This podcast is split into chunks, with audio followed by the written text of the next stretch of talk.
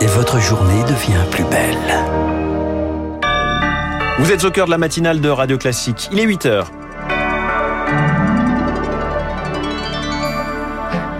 La matinale de Radio Classique avec François Geffrier. 70 ans après Elisabeth II, Charles III s'apprête à monter sur le trône d'Angleterre un jour de fête et de faste dans un pays en crise sociale. Reportage dans ce journal. Des explosions entendues dans plusieurs villes d'Ukraine au lever du jour au lendemain d'une attaque de drones sur le Kremlin dont la Russie accuse Kiev d'être à l'origine. Et puis des caméras, des drones pour lutter contre les feux de forêt. Ça se passe en Gironde.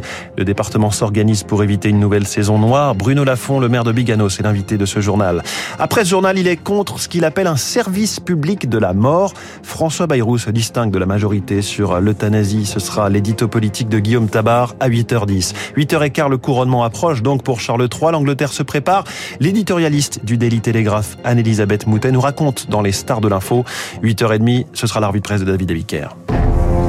Radio classique. Lucille Bréau, les Britanniques se préparent à couronner Charles III. Samedi à midi, le pays entier se figera pour suivre ce sacre, un rituel très codifié qui remonte en partie au Moyen Âge, rituel en grande pompe dans un royaume pourtant bien morose sur le plan économique, inflation galopante, flambée des prix alimentaires. Les Britanniques sont de plus en plus nombreux à se priver. Victoire Fort est allée à leur rencontre près de Lancaster dans le nord-ouest du pays. Morecambe, station balnéaire tombée en désuétude. Face à la mer, sur le sable, Nathalie et Kaylee, deux amies de très longue date. Sans elle, je serais vraiment, vraiment en difficulté. Quand les mois sont trop durs, elles se prêtent un peu d'argent et ont recours aux banques alimentaires. Personne n'a envie de demander de l'aide, mais je ne peux pas faire autrement parce que j'ai des enfants. Je les fais toujours manger en priorité. Et moi, je grignote ce qui reste ces temps-ci. Ça va être euh, un fruit ou un paquet de chips. Moi, je dis souvent aux enfants, désolé, je ne peux pas payer pour cette sortie scolaire, ni pour cette glace.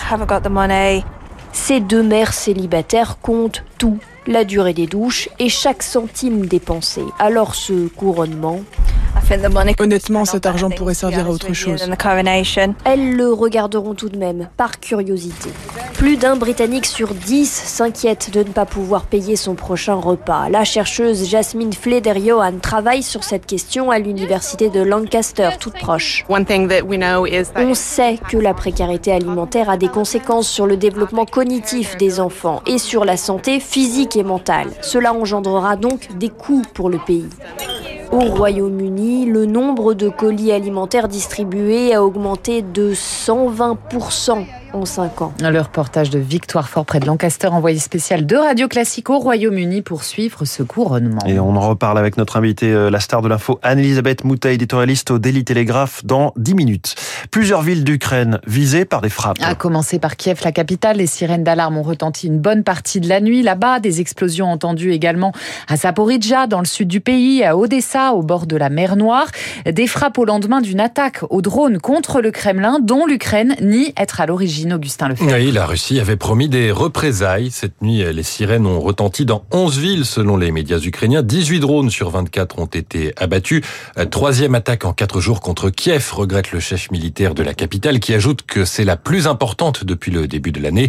Pas de victimes ni de dégâts. Hier, au moins 21 personnes ont été tuées, 48 blessés à Kherson dans le sud-est de l'Ukraine. Nouveaux épisodes d'un regain de tension dans cette guerre. L'Ukraine affirme préparer une contre-offensive d'ampleur. La Russie s'apprête prête à commémorer le jour de la victoire, le 9, la capitulation nazie. Plusieurs opérations de sabotage ont été recensées ces derniers jours dans le pays. Cette nuit, une raffinerie de pétrole a été incendiée par une attaque de drone dans le sud. Conséquence de ces sabotages, certaines villes russes ont annoncé annuler les célébrations prévues mardi. À noter que le président ukrainien Volodymyr Zelensky est aux Pays-Bas aujourd'hui. Il doit notamment prononcer un discours devant la Cour pénale internationale. Emmanuel Macron au chevet des lycées professionnels. Le chef de l'État en déplacement ce matin à Sainte en Charente-Maritime pour présenter sa réforme des lycées pro. 600 000 élèves sont concernés. Dans un message publié sur Facebook en amont, il promet un milliard d'euros d'investissement par an avec plusieurs changements à la clé, à Huot. D'abord, la gratification. L'Élysée a confirmé hier que les élèves seraient rémunérés pour leur période de stage dès la rentrée 2023. Une gratification prise en charge par l'État. Plusieurs interrogations néanmoins. Qui seront les élèves concernés? A priori tous, seconde, première terminale ou encore CAP.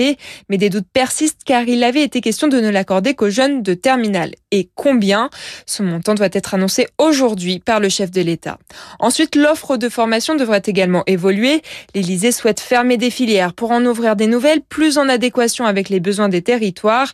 Et là, les syndicats grincent des dents. Cette mesure sert uniquement à répondre à l'objectif de plein emploi fixé à 2027, fustige la CGT. Et à chaque déplacement, comme à chaque déplacement, le chef de l'État doit s'attendre à un concert de casseroles des opposants à la réforme des retraites. Ils ont essuyé un nouveau revers hier avec le rejet par le Conseil constitutionnel d'une deuxième demande de référendum d'initiative partagée. C'est l'un des défis de l'été, la lutte contre les feux de forêt. Comment éviter une saison aussi sombre que l'an en Gironde où 30 000 hectares de forêt sont partis en fumée Le préfet du département a présenté hier tout un arsenal nouveau pour surveiller et lutter contre les incendies. Bonjour Bruno Lafont.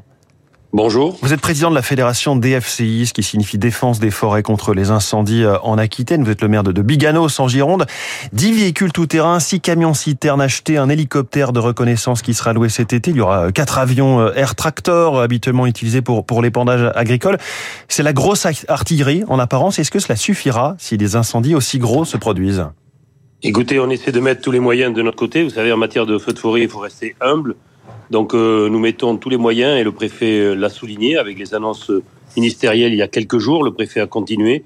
En termes de prévention sur la communication, des nouveaux drones, euh, un système de surveillance en plus des hommes qui sont sur les tours de guet, avec des caméras. Bref, la surveillance avec des, des hommes qui sont versés par la DFCI où nous tournerons avec l'Office national des forêts, avec les gendarmes dans le massif forestier. Bref, nous essayons de mettre tous les moyens parce que les feux sont plus puissants et sont différents de ce que nous avions connu jusqu'à présent. Alors vous parlez des caméras de surveillance, vous parlez de ces, drones, effectivement. Est-ce qu'on peut automatiser la détection des, incendies avec ce type de matériel? Ça l'est déjà dans le département des Landes, puisque les hommes sur les tours de guet ont été remplacés par ces fameuses caméras de surveillance qui font des comparaisons d'images. Elles voient mieux que l'œil humain et en plus elles le font 24 heures sur 24. Donc euh, le système sera équipé en Gironde d'ici deux ans parce qu'il faudra le faire progressivement. Mais cette année, il y aura déjà huit caméras de ce style.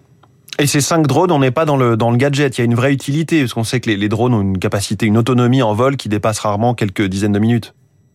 Oui, mais ce qui nous a été montré hier, c'est qu'il y en aura plusieurs. Et puis, ils seront plus puissants, plus une autonomie un petit peu plus importante.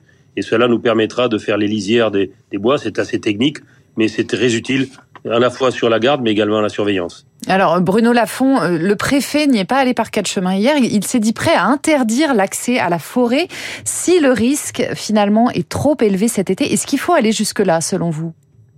Oui, il a, il, a, simplement répété ce qui, est, ce qui arrive déjà. L'an dernier, nous avions été obligés de, de, de, faire en sorte que les personnes n'aillent pas en forêt. C'est dangereux de vivre dans certains massifs forestiers euh, à certaines périodes. Donc il faut faire comprendre au public, aux concitoyens, et la communication sera là cette année comme les années à venir, que dorénavant, il y a certaines périodes où on ne peut pas aller en forêt, comme il y a certains jours, on ne va pas sur les pistes de ski à certains endroits parce qu'il y a des risques d'avalanche. C'est pareil pour les massifs forestiers, que ce soit dans le sud-ouest, dans le sud-est ou dans d'autres régions de France. Euh, avec ces mesures et tout ce matériel, on, est plutôt, euh, semble-t-il, dans le volet réaction euh, aux incendies qui se déclencheraient. On est déjà au maximum en ce qui concerne la prévention savez, on n'est jamais au maximum parce qu'il faudra continuer à expliquer. Mais euh, ce que nous faisons notamment sur la surveillance pédestre dans les massifs, c'est à la fois pour prévenir des personnes qui s'y trouveraient les jours à haut risque et qui n'ont rien à y faire, et puis également faire comprendre à ceux qui sont mal intentionnés qu'ils seront un peu moins tranquilles qu'à une époque.